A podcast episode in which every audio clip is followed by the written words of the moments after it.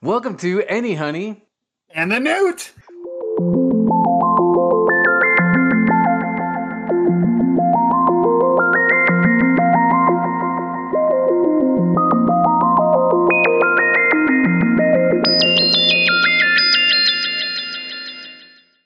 And this time we're going to be spending some time looking at the relationships that players have with each other.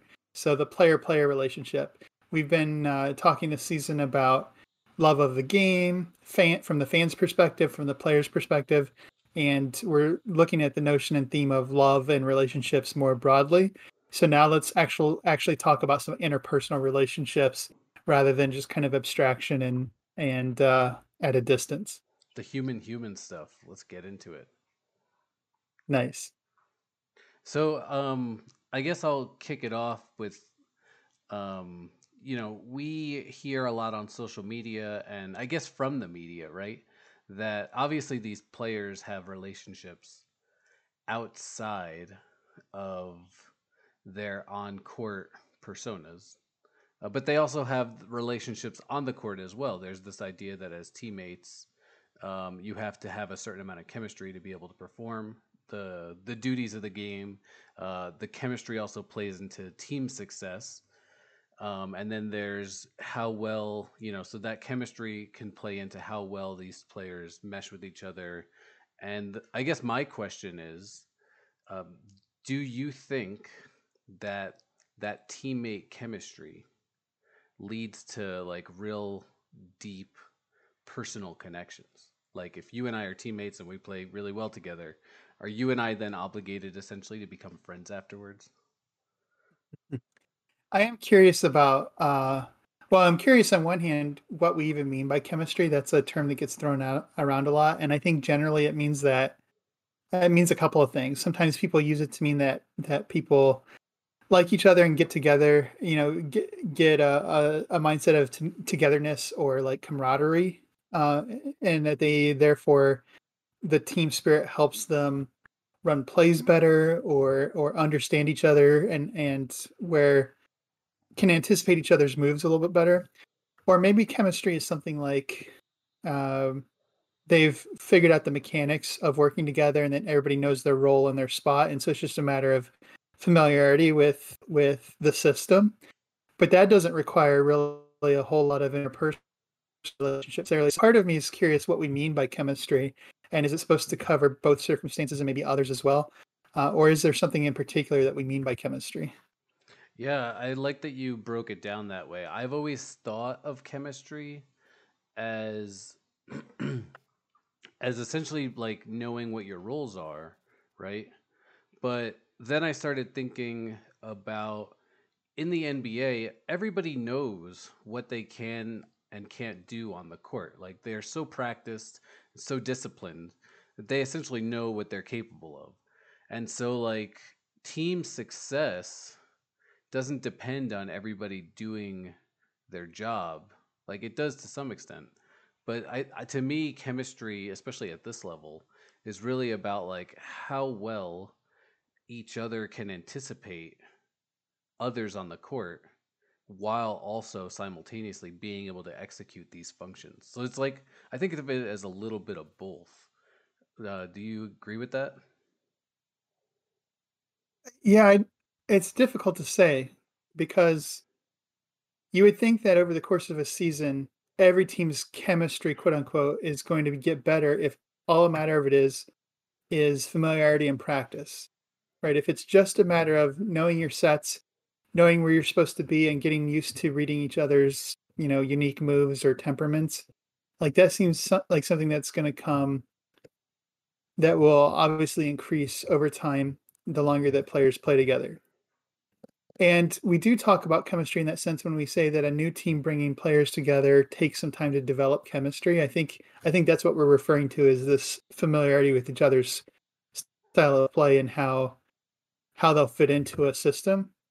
But there's also like some people get along and don't get along, and that is supposed to change their on-court dynamics. But if everybody's a professional and fulfilling their role and using their talents to the best of their ability, like it's not clear why that should matter. Why should liking or disliking your teammates affect the quality of play. So if that's what we mean is some kind of less rigorous sense of chemistry where the relationships or bonds between them has some kind of effect in the game, like that would be more an interesting mystery, I think, to explore. Yeah, that's sort of like a meta layer that people don't talk about in basketball, or at least in the NBA coverage, right? Like everybody experiences like a work colleague that they just rubs them the wrong way.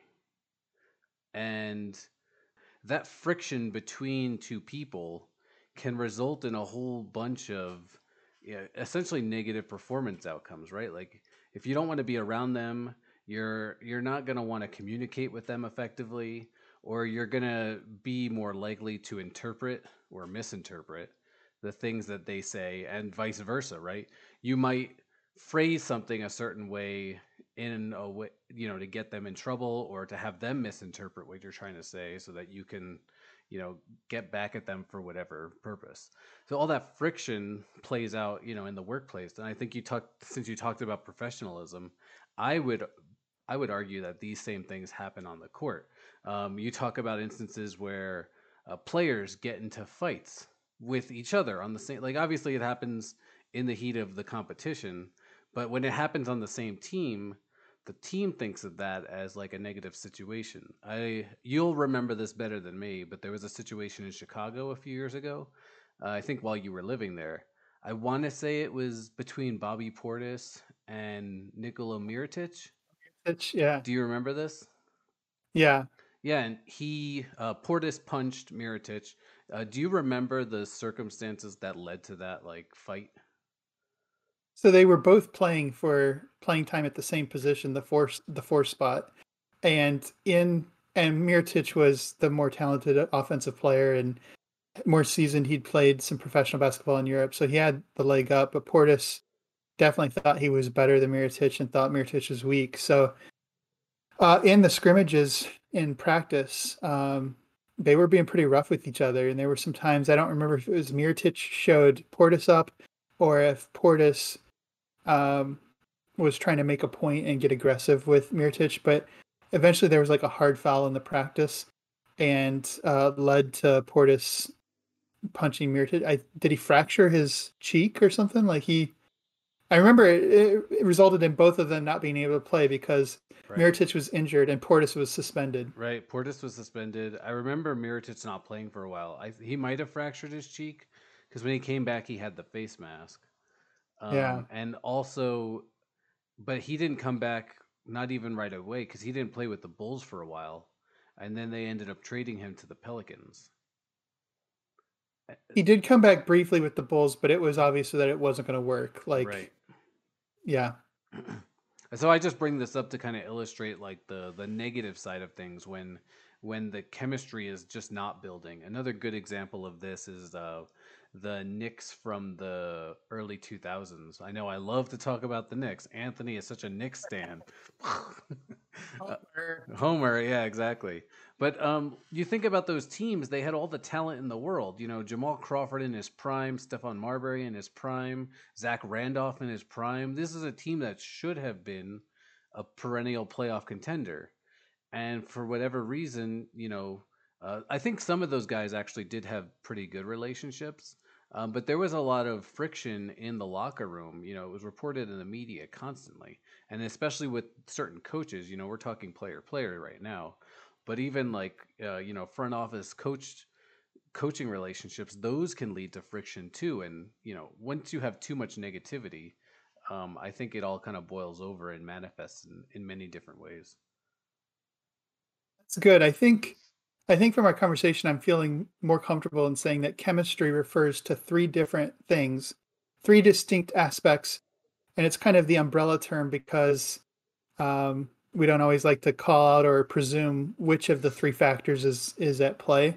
So when analysts and commentators are talking about team chemistry, I think they're allowing it to be ambiguous among these three things so that they don't have to necessarily put a finger on something personal or whatever. But right. So the three things, one of it would be the learning the system and learning to play together, like just mechanically, like learning that team's system, working for that coach, knowing your roles and being at your spot on the designated time, remembering, you know, the tendencies and things like that.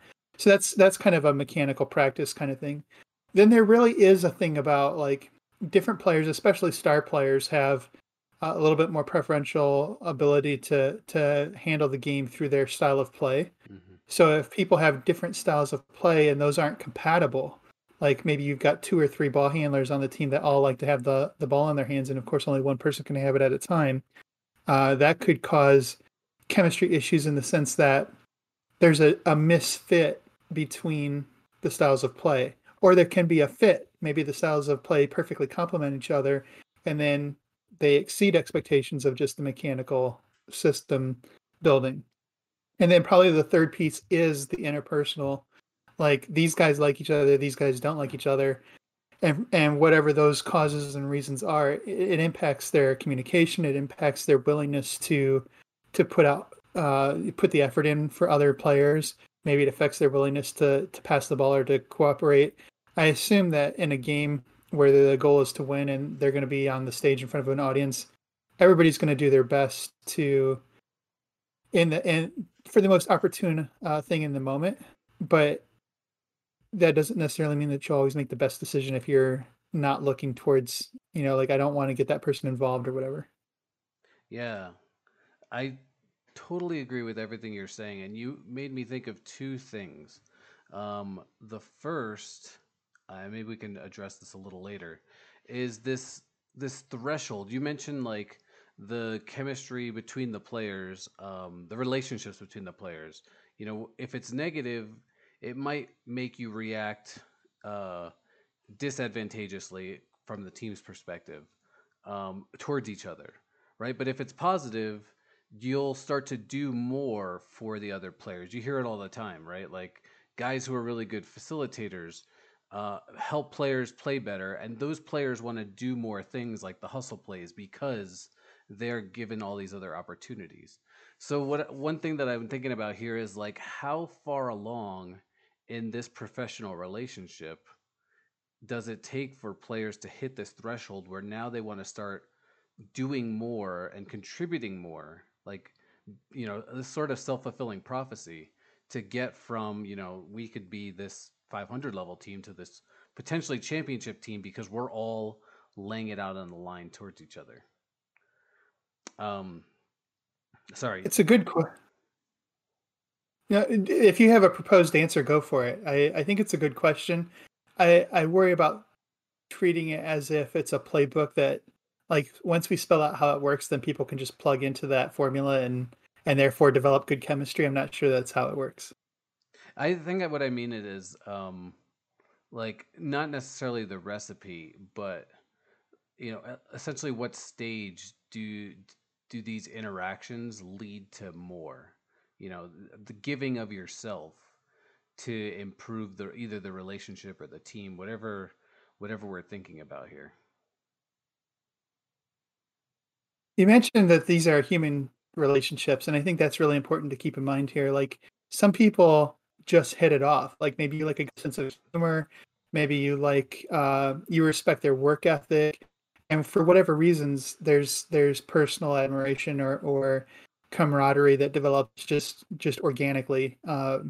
It'd be like the same thing going into a lab or a classroom and having people that you interact with all the time. Some of them you're going to just probably gravitate towards. So being professional and working with people that you don't necessarily click with is something that I think can maybe overcome or erase any kind of benefit from just merely being friendly with somebody that, like, you just gravitate to them. But there is something about spending time together, getting to know each other's inclinations, and that will help with your decision making because you can anticipate their decisions. You might strategize and spend more time talking about different aspects of the game than you would with just somebody that, well, they're my teammate, but I don't really want to spend a lot of extra time with them. You know, we'll just follow the coach's game plan. So there might be more investment in those kind of strategies and plays. So that human factor, I think, really does matter to some degree. There's probably, it's not going to overwhelm everything, right? Like you can be the two best friends and still not be able to get your game to sync up or to have appropriately complementary playing styles. Like that's possible too. Yeah, I really like that you articulated that, especially at the end. I think of this past season, Russell Westbrook and Harden on the Rockets, right? All communications, they were and still are really good friends. And they just, for whatever reason, could not turn that friendship into on-court success. Now, they were successful, right? They were an above 500 team. And as you've been saying to me recently, maybe the game of basketball is not all about the championship. Maybe there are other important values here. But, you know, in terms of this narrative of championship, the Rockets didn't go all the way. They, in fact, weren't even close, right? And immediately after the season ended, what happened? They both wanted to be traded, not just from the Rockets, but from each other. So, you know, friendship doesn't always lead to success. And likewise, people don't even have to be friends to be successful. Yeah. Do you have an example in mind? I was trying to think of one, and I was hoping that by elongating my phrases, it would come to me, but it didn't.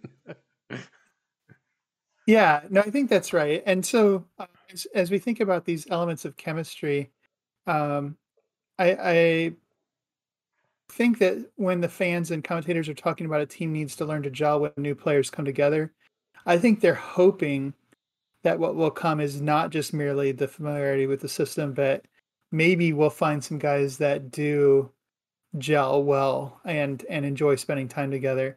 There is kind of the mentality that in a locker room, it's a brotherhood or, some kind of I've heard a lot of militaristic kind of analogies, but the idea that we would die for each other and that we've got each other's backs. And, you know, there's presumably a kind of closeness that is more than just merely coworkers.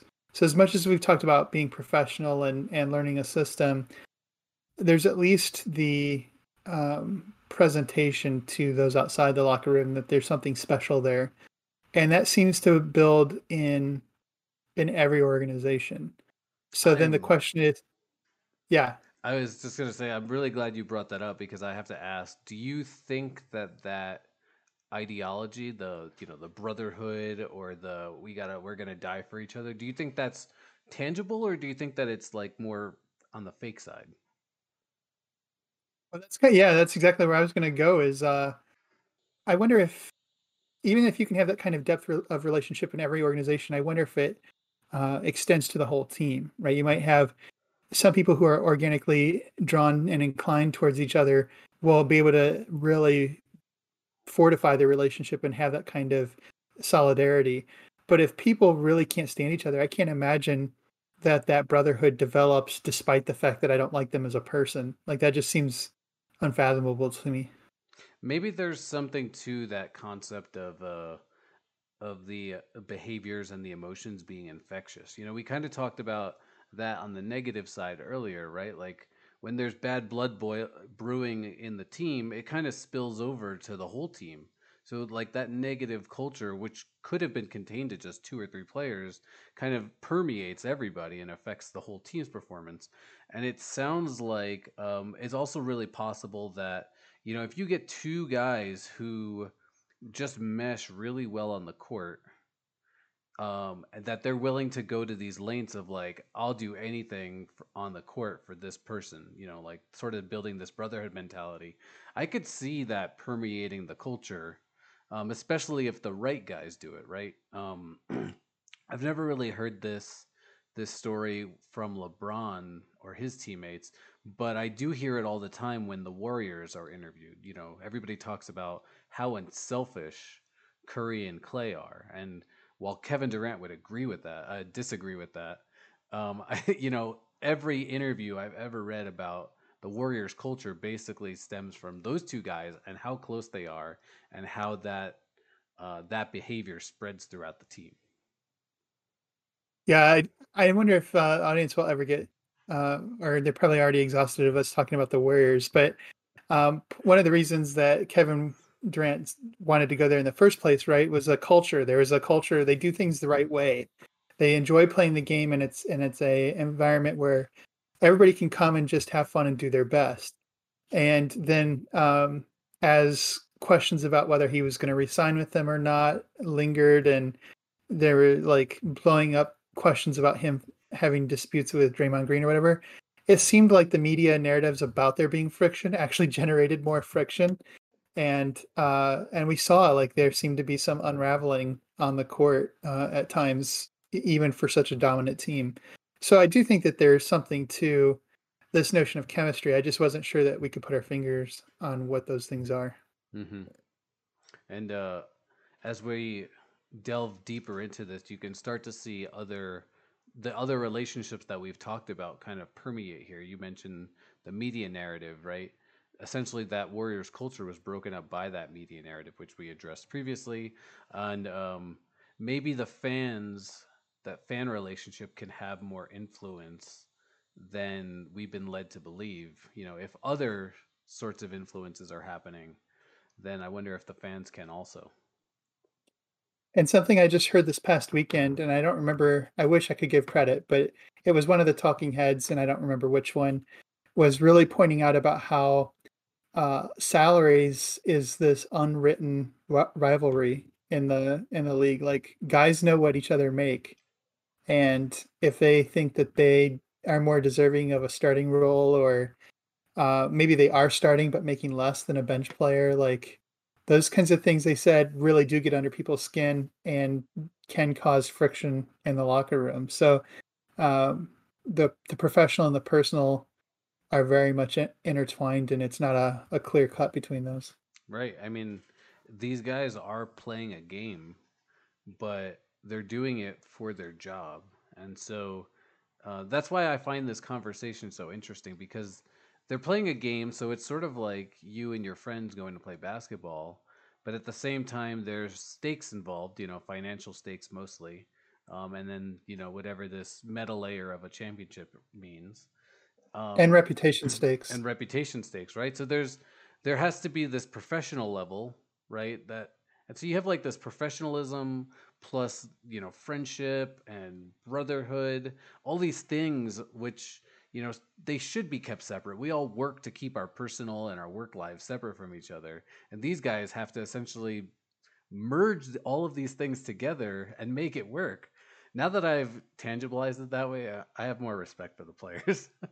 I just want to throw out a side comment. We've definitely been focused, as we always do, we focus on the NBA. That's where we spend a lot of our time as fans and watching the game. But I just want to kind of wonder and make space for a voice for like the WNBA. Like, do images like the military or brotherhood, like, does that carry any kind of weight? What metaphors help organize those locker rooms in the WNBA? I see some of the same kind of fierceness and loyalty among players, and I've heard things about like Diana Taurasi, like inspiring that kind of fierce. We would do anything for her because we know that she'd do anything for us. But I just wonder if there's a different set of metaphors or imagery, or if, you know, we can degender brotherhood and the kind of solidarity that's experienced in the NBA. I'm just curious about that comparison. Yeah, I'm actually glad you brought that up, because every time I said, you know, brotherhood or the guys or whatever, I just kept thinking like basketball's bigger than gender. Well, yeah, we won't be able to speak directly to any of the player experiences, not being professional basketball players ourselves, and I don't know any, but I think instead of speculating further, we'll just kind of leave those questions out there. Maybe people can observe the players and see if any of these seem to ring true, or maybe they'll provide some feedback in the comments and other directions for us to consider, but that's probably good enough for today.